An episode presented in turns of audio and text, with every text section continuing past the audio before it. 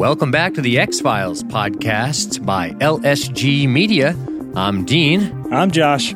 And this time on the X Files podcast, we're just doing a recap of Duane, Barry, and Ascension.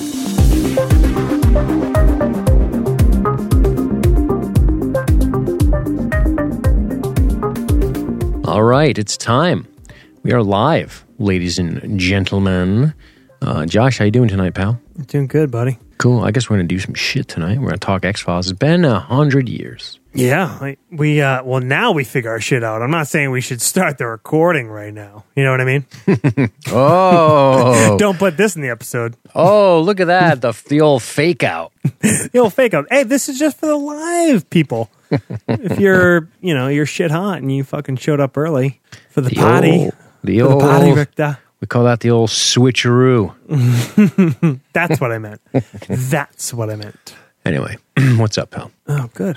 Um, So we got to talk about Ascension and, well, we're going to talk about Duane Barry and Ascension together. We Little do. recap. I don't know how we're going to do it, but I guess we're going to figure that out right now. yeah. Do you have uh, any anything particular that you were thinking about uh, as far as how to approach this? No. Isn't that helpful? Yeah. No, I. uh I just think it would be cool. I, I just thought it would kind of be neat to give anybody a chance that didn't get to talk about it as we've gotten more listeners since we started this thing. Um, it'll be kind of cool to see it in the context of the show as it is now because it's kind of neat to see one breath after going back and rewatching Duane Barry and Ascension. Um, and it's also pretty cool to see, like, I was like, oh, the X Files. I was listening to the podcast on the episode we did, and it was like, ooh, it's the, it's, uh, you know, they've closed the X Files. Wait, what? That's cool. And then they reopen them by the end of Ascension, I think, right? Yep. Yeah, and we were a little bit uh that was back in the day. Back in the non uh what do you call it? Non sequential day. Back in the non sequential day. Yeah, that's what I mean. I had no frame of reference on that. I was coming off only a few episodes having been watched recently. So it's kind of interesting to to even just hear my own thoughts then in in, in where they are now rewatching the episode. Um, and it feels one of the things one of the things I will say distinctly I noticed different about re-listening to those podcasts, rewatching those episodes now in the context of being in the serialized or sequential, as you put it, is the is the arc Mulder's mini arc regarding Scully. It seems so much more complete now to me versus because of course we were plucking them. We were just like, let's pick. You want to pick? Yeah, right. That was the voices we did. Let's pick them. Nailed it. Nailed it. I want to pick mine. No. and then we pick them and we, uh, you know, talk about them. And then, um, but now it's cool to see where Mulder was and um, sort of where he was in three and then Duane Barry and Ascension and then right into this one. Whereas I didn't remember One Breath at all, which is kind of neat. So it was cool to go back and watch One Breath, having the framework now versus picking them up. And the thing I probably noticed most was Mulder's Mulder's behavior seems it always seemed to make sense, like where he was at mentally. But coming off of the stress of Duane Barry and Ascension and seeing his utter stress now, I mean, he, shouting at hospital workers, just going fucking crazy, right? Which we're going to talk about when we actually get to that episode. But for this particular recap, that was the thing I noticed just going back and watching all of the Mulder stuff in this arc of loss as it relates to Scully and losing her and trying to keep up with her and the the crushing feeling of not getting the help you need from Skinner and the smoking man and all of that stuff really hitting home for Mulder. It felt I guess I felt the emotional weight of it more now that I have the framework of watching them in order than I did in the past. Absolutely. I mean, we we looked at it very differently when it was when we were doing the the pick thing, and now it's it's different. You know, we're watching it like the show was meant to be watched in order, and even though the majority of the episodes are monster of the week overall, um, even that you just I think we have a better sense of the the build of the characters, and you know, a, a- as things move along and we looked at Duane Barry and Ascension as as a two parter, which it was, Yeah. and it was great. But we, you know, we kind of had the snapshot look from a. All right, let's take a look at this cool little mythology two parter. Um, but we were bopping all over the place, and Right. and now it's nestled right where it uh where it should be. And uh, yeah, I definitely think it's worth just a quick little rehash and. Um, we gave people a chance to kind of comment again on that, and we can take a take a peek back through those those Facebook comments and see if there's some stuff worth um, discussing, and then just kind of talk about where you know how we feel coming off that leading into one breath because Right. it's really worth doing because it's it is such a these three episodes and um, a spoiler alert I have a a doozy of a comment from BP nine thousand. I'm gonna drop when we get into one breath. Um, but it- is worth doing because these three episodes really do merit a lot. And not just not just the mythology but the actual the show. You know what it means to be a, a viewer of the x-files and a fan of the x-files. These three episodes together are, are so important for what the show is going to come to mean for a lot of the viewers. And you know in in the relationship that Mulder and Scully have and that that being ultimately I think the most important thing of what the show um, would would come to be like emotionally for so many people. It's not just the cool monsters and the cool aliens, but but this dynamic between the two of them and how they interact with these things. So yeah, it's definitely it's, uh, yeah. It leads into some heavy shit. One breath's pretty heavy up. I was like, oh man, this is such a white bummer. You know, this is like white people TV. One breath. It's just like uh, let's. You know what I'm saying? Yeah, oh yeah, But we'll get to that. But what I want to say very is this: quite. what I want to say is this: the um the the it's kind of interesting to take a mythology two parter and watch it in a vacuum like we did originally. It's really weird because you'd almost think, well, you could take a monster of the week out of context and watch it in probably. Of course, you're always going to get more out of something when it has the framework of serialized storytelling leading up to and then pr- proceeding. That would be after, right? Not Yep. preceding. Yep. Proceeding. Um, it's going to always be different, but I bet it's less severe than if you're dealing with mythology because, you know, the mythology is something that plays along throughout the whole time. And yeah, so it's kind of cool. Obviously, the, I guess to, to, to say it a little more succinctly, watching Monster of the Week episodes in a vacuum is probably going to yield less revelations when you watch it in order versus mythology. Sure. Yeah, there'll be little things to be commented on to say, "Oh, hey, you know, this is cool. Their, you know, their relationship is here," or you know, look at look at where Skinner's at in this episode. You know, Sure. but but really, when you go back through it and you look at uh look at a thing like this versus looking at Monster of the Week, that shit's gonna it's gonna be a lot different when you do that zoom in um, in context look versus um, the uh, the check in that we used to do. Hundred fucking percent, dog. Yeah. So um, I don't know if we, you know, you had a idea in mind of uh, the order to do this, but I thought it'd be kind of cool. Um, I threw up a post back on March fourth. It was a Nice. while ago because we had kind of had this mapped out for a little while. But on I think the, I have it in front of me. It has Yeah. the close up of the eyeballs. the old the old Scully, The old, the old, she's flashing blues. you the lamps. Yep. Um, and maybe uh, maybe we just take a little walk down this and we see uh, what people had to say and if there's anything to uh, to kind of key off that, and then we can we can kind of give our more personal thoughts. Anything kind of left after we get through what the listeners had to throw in. Um, yeah, basically, what we're saying is, is we hope you have a good a good amount of content out there, so we can crowdsource your ideas in podcasts like professionals. I hope you did the work for us. Like I hope BP always does the work for me. That's what. That's what. we In other need. words, will this little preamble episode, which will drop by itself, will be as good as our listeners gave feedback for. So. that's, that's right. That's really just exposing our flaws as as quote broadcasters. what a generous term. yeah, yeah, absolutely. Broadcaster. It happens to me, and I have the technology to amplify my voice. Hey man, I'm a Thus- I'm a new media Oh broadcaster. God! You know, If somebody says new media to me again, I'm gonna kill them. What's the worst. So Is it new now? Is it really? Like, uh, come on. It's just like when people call email, oh, good old old fashioned email. Ugh. come on, dude. It's still They say snail mail. That's punchable. That's a punchable offense. yeah. Snail mail. Just mail. There's mail. There's fucking mail. And then there's email. There's no snail mail. Okay. Um, Unless you can train a snail, in which case, and not which, yeah, sounds like an X file.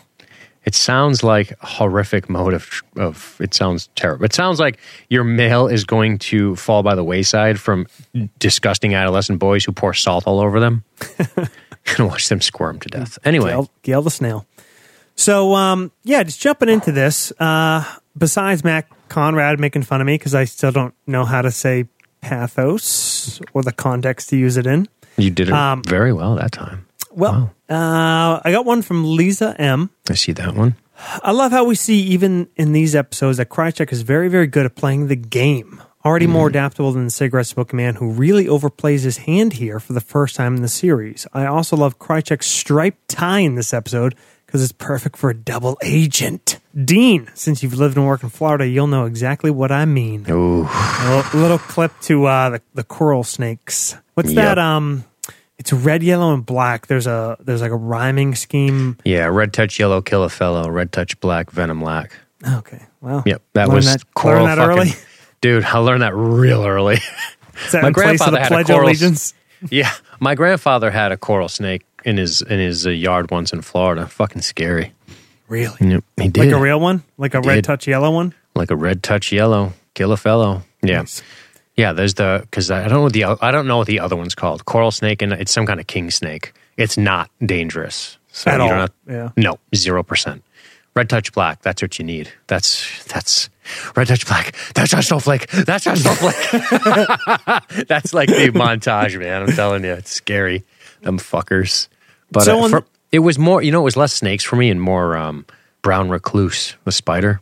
Oh, dude. Fucking little bastards. They'll get you. Yeah, even when I was down in um, North Carolina and Oh, Georgia yeah. and South Carolina, they um, that was a big thing. Black Georgia widows were nowhere near as big of a deal. Like Yep. they talked to us like they were also out there. I had a couple run-ins with a black widow, and I always, as a kid, you think like that's the most deadly spider of all time ever. Uh, not really. Brown. No. recluse way worse and, Yeah. and and more gross. Like what they actually do to your body.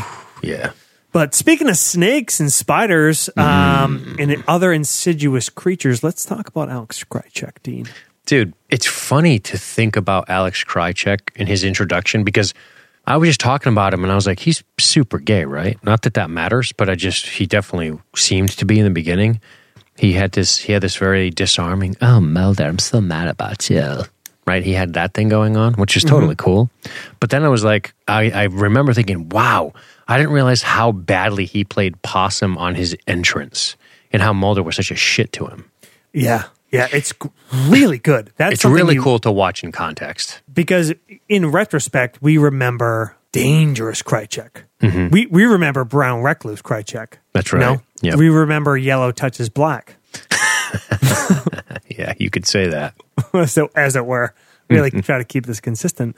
Uh, but that's what you think of. You know, after you watch all of X Files, Krychek is man, he's this dangerous, shifty, like has a very interesting relationship with Mulder and how his allegiances kind of at times shift. He's a little bit of a little bit of a rogue agent at times, but ultimately just such a dangerous character.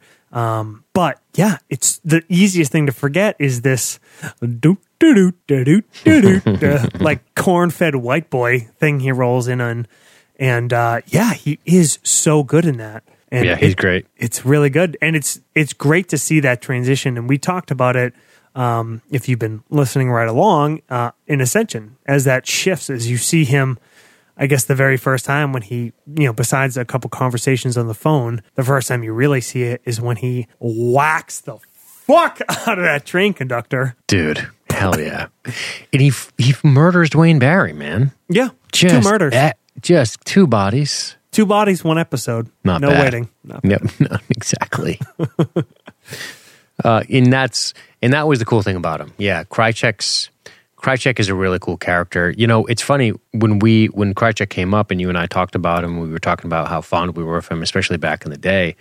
And then I had no idea. I totally forgot that he was played as such a seemingly spineless, sort of unthreatening character at first. And then you just realize it's not, and it's all just part of his subterfuge. I love that shit. Yeah, I love the long con. I love the long game. I love that. That stuff gives me wood. Yep. I like that. Uh, I, I never picked up on it, but the whole illusion of the striped tie, that's a, that's either a clever pickup or a coincidence or it doesn't matter. I'll give you clever. Nice work, Lisa. Nice work. Uh, Rudy Bales. Yeah. She says, I always really enjoy watching Duane Barry, the episode and the character himself. Uh, no, she says, his constant referral to himself in the third person is so weird and clever, only adding to the creepy factor and making you question even more what the hell really he, what the hell he really did experience. The episode in particular manages to feel really action packed without actually presenting a huge amount of real action focused in one main location, lots of back and forth phone talk and dark, brooding camera shots, yet it never feels slow paced or dull as it certainly could, credit to Chris Carter. On a personal note, I literally just did some, albeit fairly cursory, hostage negotiation training. Seriously, I did that. And it was so painfully script and protocol based. Rules, rules, rules. Naughty Mulder would not have got the shiny certificate I did at the end of the course for his antics here. Having said that, I think I prefer his approach, so might ignore my. Jesus, that's so fucking British to say it that way, Ruth. I think I prefer his approach, so might ignore my guidelines. Not like you might want to. So might ignore my work guidelines and employ the Mulder method in future travel agent, mental patient, alien abduction based situations that I inevitably face. That was good stuff, Ruth. That's pretty wild, first of all, that she did that. Yeah. You know, what's, uh, Second of all, uh, what's your job, Ruth? Second of all, I really dig her bringing up the darkness. I have the episode on in the background, and boy, is it really dark. It's got a lot of use. The, the lighting guy had his work cut out for him. I'm sure the director of photography was like, listen, here's how I want my lights to go. Here's how I want, here's how I want my actors to look. Make it happen or you're fucking fired. I'm just Yeah, that- making that part up. But the, the lighting in Duane Barry, there's a lot of, like she said, just a lot of dark moments, a lot of shadow play. Oh, yeah, because all that time there's there's I think they want you to feel like there's no light inside that travel agency. It's all you know, light shining in through the windows with closed curtains, um, which you can't actually film. So you have to supplement that light, but that's the light you want to feel, Right. which makes for you know you want a lot of heavy shadows and it works perfectly for the feel. And that's a You know what I think it does too, as a, as as I think about this. I think it also presents us with this realization realization that the subject of the composition is personalities. Right? We're dealing with just faces and talking, and faces and talking. The walls, the details, the location, even all the law enforcement in the room.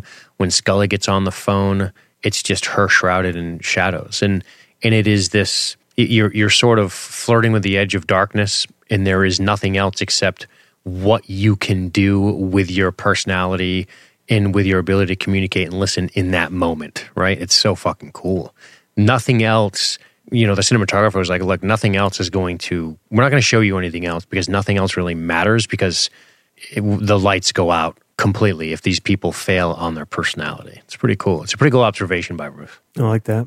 Man, I was Yeah. trying to remember uh, what is the movie? I thought it was Al Pacino, but I just looked at his IMDb. I don't see it. The movie with the the hostage thing in the, the car dealership. Cadillac Man. Is that Cadillac Man? Is that is that Robin Williams? Yeah, it's kind of like a weird kind of comedy. Yeah, but he dies in the end. it's pretty but sad. Yeah, but some really serious beats to it. I'm almost certain it's it's Cadillac Man. Yeah. It's funny that you just pulled that out of nowhere. Oh, I was just thinking about it because it was very similar, like that. Uh, Tim Robbins, that- right? You could, yep, you could do like a stage thing. Like you could, you know, it's it's basically one set. Yeah. you know, almost everything happens in there. But um, yeah, good shit from Ruth. Um, Matty Conrad, you think there was ever time in his life where he called catcalled women with, "Hey baby, come Dwayne these berries." Oh Ha- boy. hashtag hack jokes. Hashtag I'm sorry everyone. Hashtag I'll see myself out. Nice. You're fired, shit. Matt. we still uh, love you though. You're Real, real one from Rachel Noble Fields. These episodes are such an established part of the mytho- mythology that I think it's hard to conceptualize how really radical they must have been at the time they aired. There's zero indication throughout Duane Barry that it's going to be the first part of a two parter, and a really cliffhangery two parter at that. The X Files all but wrapped up at the end, and then bam, they hit you with Scully's abduction. Then you get through hmm. Ascension, and she's still missing, and she stays missing. Of course, now most of us do a, a mental, just do a mental skip over three, and we know how the arc wraps up in one breath. But dang, there are only two main characters in the whole show, and you close out this two-parter with one of them just gone. This arc sets up so much of what's to come in the mythology: Scully's cancer, her fertility, etc. That it's hard to overstate the importance in in the series. And overall, I just think they hold up as really good episodes. And I was struck the last time I watched Duane Barry by just how creepy it still is, even decades later. Is Duane Barry a little over the top? Probably, but the drill holes in his damn teeth, you guys. and by the way, Mulder really falls apart, in, in, uh, and the way Mulder really falls apart in Ascension, and his rage and grief with Scully missing really drives home the issue of how much he cares for her. I think Good. we talked about a lot of that in the um, in the episodes originally R- right. Yeah. But it's but it's a great job, you know, kind of wrapping up our thoughts in, in two paragraphs that took us two hours to do. Right. And I, I love this. You know, I didn't, obviously, we couldn't talk about it at the time, or, or at least I couldn't because I didn't remember. But, but Rachel's point here, where she says there are only, sorry, I had it, I lost it. Here we go. This arc sets up so much of what's to come in the mythology, Scully's cancer, fertility, etc., that it's hard to overstate its importance in the series. That's a really good point, and one I would, I, I didn't think about. But it's kind of interesting, and that's why this exercise is is kind of fascinating to do. Is that I don't, I wouldn't even even have that context now because I don't remember. It might have come up, but it's kind of neat to think about just how it, like she says, seemingly you're at the end, and then boom, you wrap, but then it sets up all this other stuff. So it's it's crazy to look at this two potter as v- pivotal to the second season at the minimum. Yeah. It's pretty wild, dude. Yep.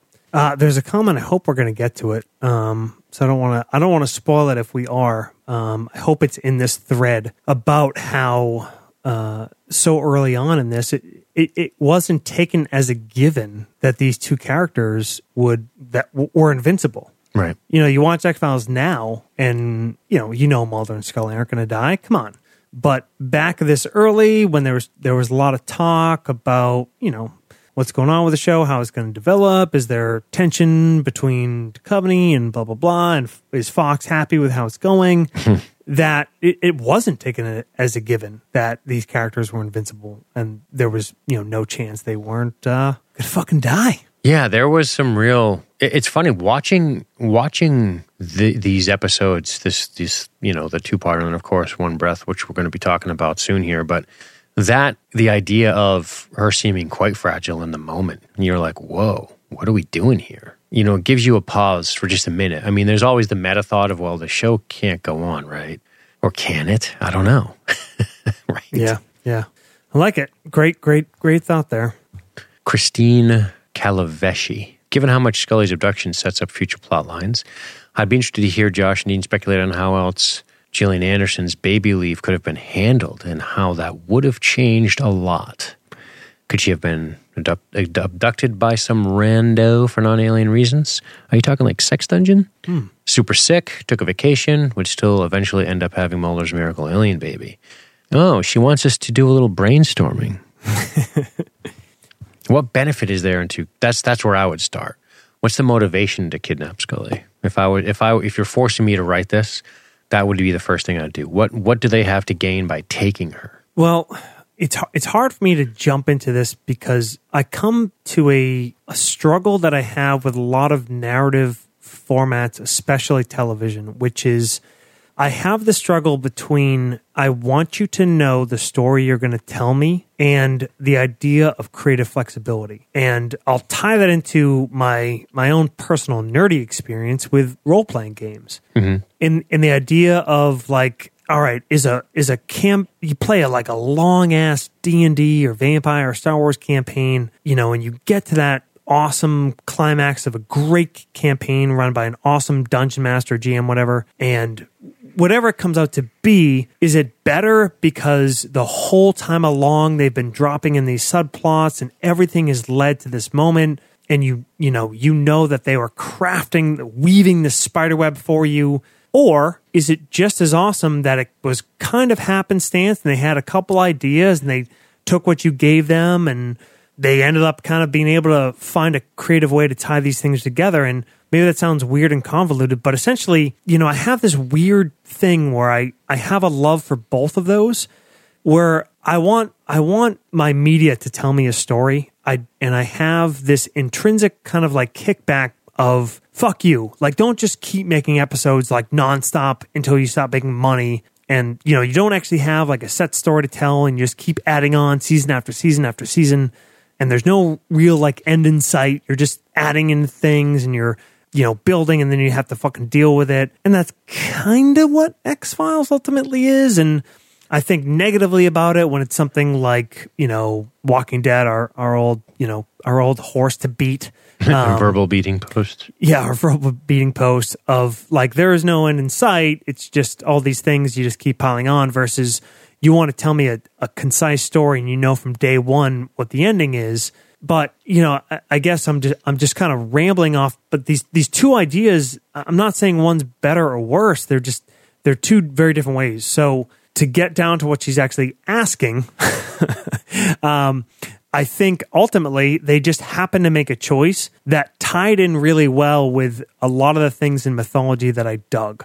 I don't believe that Chris Carter had any kind of ultimate vision of where he wanted the mythology to build towards. Ultimately, it would be unfair to judge him as that because especially back in that day in serialized TV, you could not, you know, realistic, realistically expect somebody to to have a 200 story arc in the fucking back of their head um, with any expectation that they were going to be able to tell that story. So I think you just chose well, and it just happened to be something where you know you, you picked a pretty cool thing. And you kept enough mystery, you kept enough unrevealed even after one breath, um, as we'll get into, that you you set up some really cool threads to explore and to build back into future mythology episodes.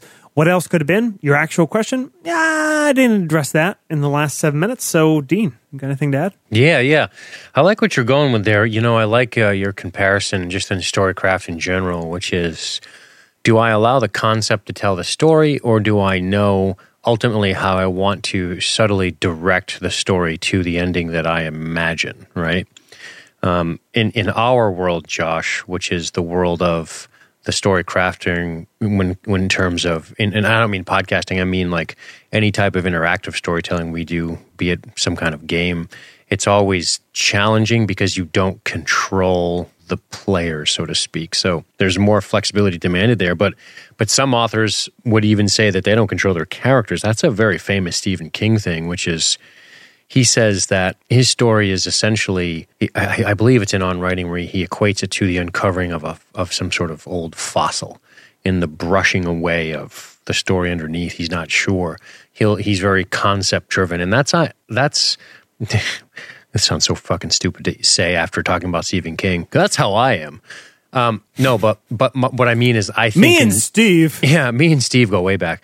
But no, I think in terms of like a scene, like I go, this scene would be so cool. Can I make that work in this setup I have here? Because that would be awesome. Um, but then there's also you you really become aimless and you meander if you don't know. Um, I think Breaking Bad is a good example of a great way to tell a story about the downfall of a man and know the ending when you set out to write it, you're pretty certain you know he's not getting, probably not getting out of it alive. You, are pretty sure you know how you want that to happen, and then just telling that story as it goes versus just meandering and trying to make money and trying to keep it going. But but there's a difference between X Files and Breaking Bad because Breaking Bad does not have non mythology episodes, so to speak, right?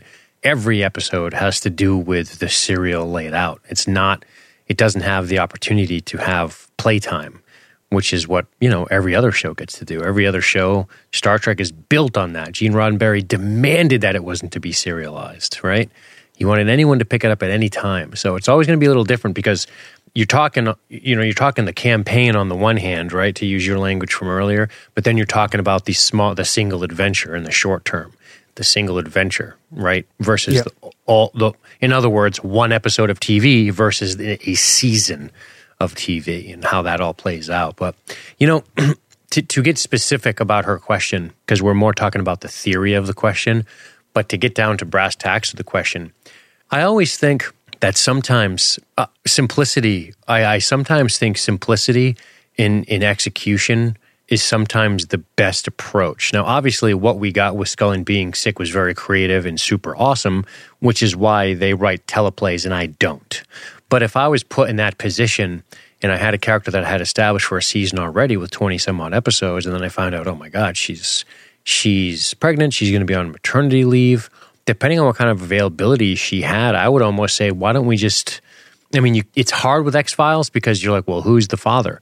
But I think with other shows, you could probably set it up to where it's like she's just pregnant. It's fine. You know, she maybe she works at home, maybe whatever. Like I know that sounds super boring and like the a weak answer, but it's almost like if if it was my responsibility, I might have been able to do it that way. Probably not with Scully because we always want the will they or won't they tension.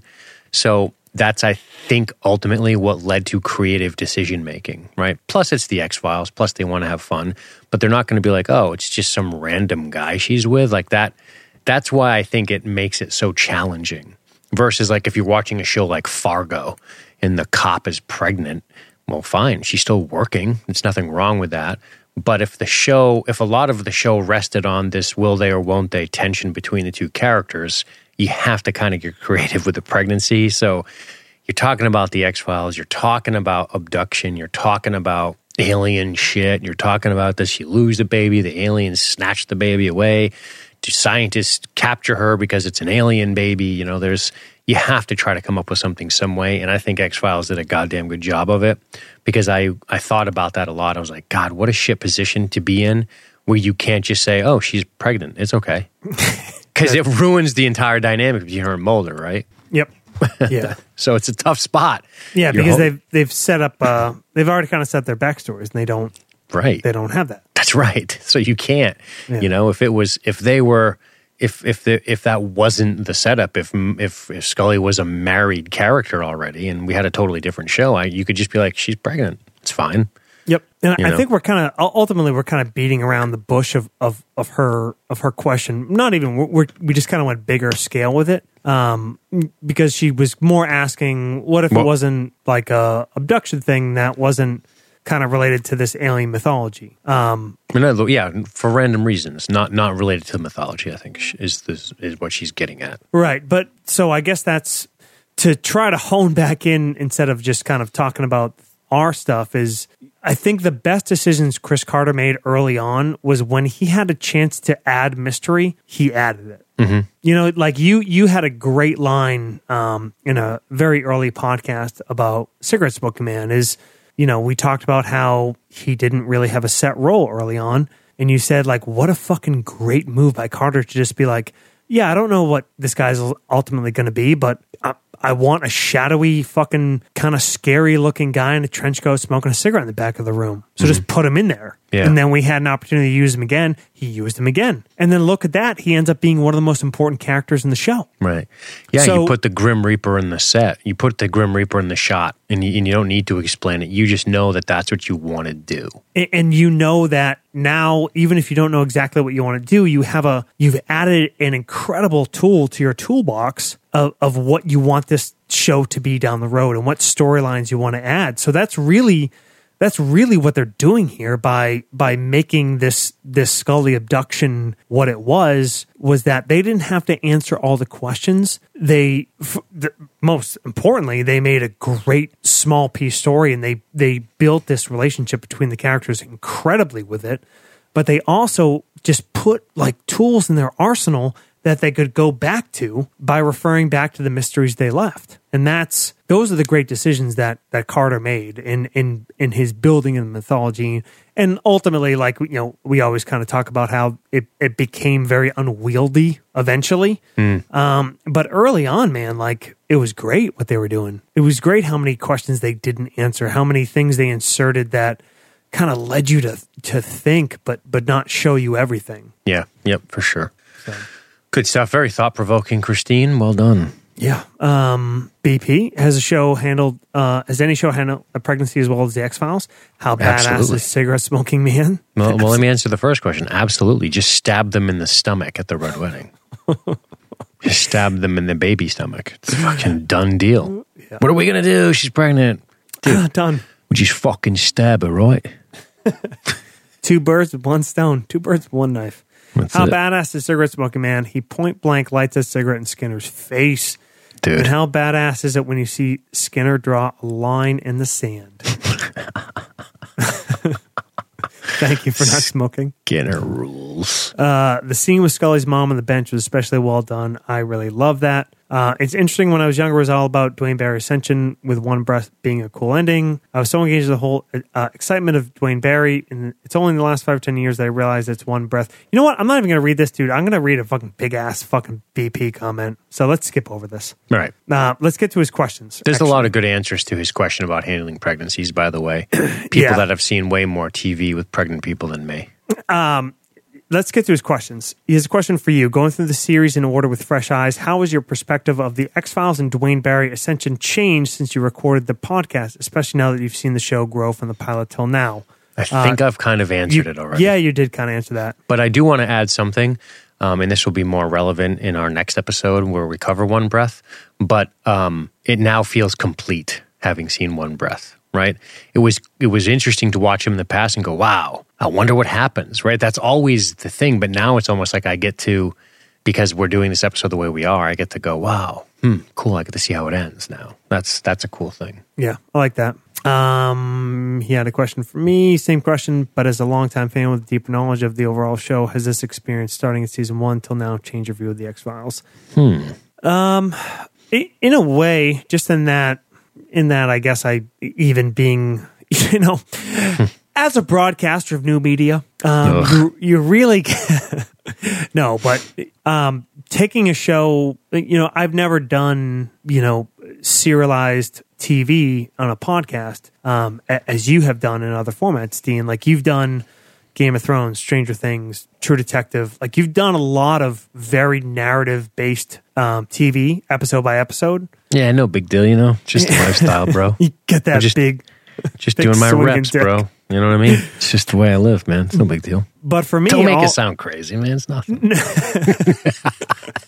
all I've ever done though is you know I've done um, you know LSG Media you know SSFP movies now and then. Sometimes they did a lot, sometimes not as many. And then all the years of doing X Files, except for the new seasons, it was just quick look-ins, and it is different doing it episode by episode because you Hell yeah. not because of anything more than you just have to think a lot more about it because I'm every episode I watch I'm like cool I just watched 45 minutes of TV and somehow inexplicably I'm going to talk about it for fucking 90 minutes so as you jot those notes you can't help but think of all these things and not just jot of the notes but talking about it man like you just talk so fucking much like we we get into these conversations and we go, you know, in and out of the episode and beyond the episode and back to the last one and a little bit to the next one. And even when they're only monster of the week, we talk about how it fits in the theor- uh, into the series and and how it feels as a part of it. So yeah, I mean, I guess uh, the just basic answer is, man, like it. Every everything just seems more significant when you take that much time fucking talking about it. Um, Suddenly, and- it's and not a ship in the bottle, right? Every time. Yeah, yeah, exactly. It's uh it's crazy. And especially it was something I was thinking about watching in one breath is dude, they did 24 episodes a season. Dude, that's how they did it back in the day. That's fucking nuts. And you know, we make jokes about like the misses, you know, we we crack on 3 and you know, every once in a while like even a great show like X-Files has these misses, but to do 24 episodes like that's such a crazy endeavor of an hour long TV show. It's unbelievable. Um, That's what lends credence to the argument for Star Trek being a- made for TV, not for a silver screen. Yeah, So many episodes. So many episodes. so much, so many stories to tell, and but just the amount of work that goes into that, and the amount of the work on the writers, and like, uh, granted, you're different writers, but and then as the showrunners, Chris Carter, to kind of have to try to try to steer this whole crazy thing. It's nuts. So like. As I watch it, I just have it, this show that's always been one of my favorite TV shows of all time. you can't help but even have more and more of an appreciation for it when you have to go back and look at like what they were able to do and uh dude we have fun like poking holes in a couple of little goof ups but to, to do something like this this whole duane barry ascension into one breath um and to, to hit such a home run grand slam really Yeah. um it's man it's so cool so cool Yep. Good questions. Um, bum, bum, bum. How about have our impressions changed regarding Chris Carter? Matt asks. Matt Elias, Elias, Elias. I don't know. Elias. He looks like uh, Elias, like, Sergeant Elias. Like, like Platoon, yeah. Fuck. Sergeant Barnes gonna kill his ass. We were comparing him to George Lucas dur- pretty hard there during season 10 11. Uh, I think I just kind of sucked Chris Carter's dick, didn't I? I think so. Yeah. Yeah. Camarita. I'll never forget how thrilling these episodes were the first time around. Back in the day, I had a strong preference for the mythology episodes, and it was episodes like these that really blew my mind and got their hooks in me. Still love them after all the years and multiple viewings. I like it. Mm. I like it. I mean, not a lot to jump off that, but No, just a good good observation. And in in um, uh, Ben's uh, observation below it, which was the mythology made you feel like the characters were in so much more mortal peril than the monster of the week. That's a really good point. yeah. It's a really good point. I never even thought of that. Oh shit. Okay, here it is. I want to read this one. This was a comment off this. Um, Diane. Diane Renaud. Diane Renaud. I'm such a gullible fangirl. I So was never quite certain that my beloved Mulder and Scully would survive a season cliffhanger. In the early days, with all the gossipy fake news about the feud between DD and GA, and how okay, let me just say the names between Duchovny and Anderson, and how Chris Carter was angry with Gillian Anderson and Duchovny being unhappy, and the rain of Vancouver. We were never certain that all the characters would be be alive and well when the new season aired in late fall. Oh, those long summer months. Don't y'all remember the rumors about Duchovny bowing to Skinner in his office at the end of F. Emu- Emulascata? The internet was alive with interpretations that Duchovny was sending a secret message to fan that he was bowing out or quitting the series. Wow. Shaking my head. I wasn't certain they weren't uh, they wouldn't kill Mulder off at the end of Requiem. And let me tell you, the fear struck in my heart when season 11, episode 9, title Nothing Lasts Forever was published. LOL. I comforted myself by rationalizing that the syndication potential would be damaged if one of the leads died at the end of the series. That was a comment I was alluding to earlier on Got it. um, which was just a cool thing. Just the perspective of we take it for granted, like watching back now that Mulder and Scully aren't going to die.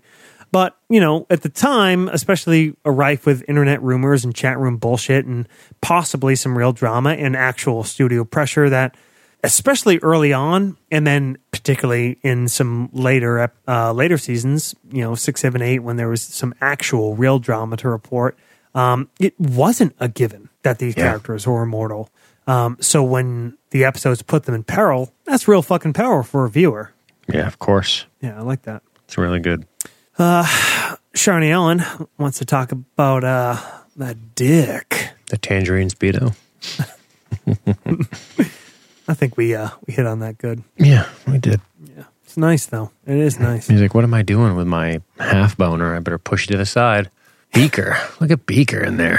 the doctor into him Barry looks like bearded Beaker. He really does. It's really uncanny. oh, shit. Wrap it up with uh, Wesley Ruff. Duane Barry shows just how clear Chris Carter's vision was for this world. There are no obvious signs this was his di- directorial debut, uh, which we mentioned. We are introduced to a character who has experienced firsthand something Mulder has been trying to experience since Samantha disappeared. Confirmation that aliens are real. I would even say that Duane Barry's Mulder having been driven mad after finding what he was searching for. Scully scanning the implant and the check stand going berserk is still one of my favorite moments in the show's entire run. It's simply an X Files classic. Classic. Well done, Mr. Ruff. Yeah. Well, that's Um, some good participation. Thanks, guys. yeah, it was great shit, man. That was cool. I mean, it ended up being a longer episode than I originally thought, but that's okay. There's nothing wrong with that. We go where the wind blows. Yeah, leading into uh into one breath, um, I'll just say that uh I don't know. I don't know if I have a lot to add. I think Yeah. I think um, I think it's just really impressive to look back and to tie these three episodes together and to look at what your what Chris Carter was able to do with a few episodes of serialized TV in the mid '90s um, in a 24 episode season.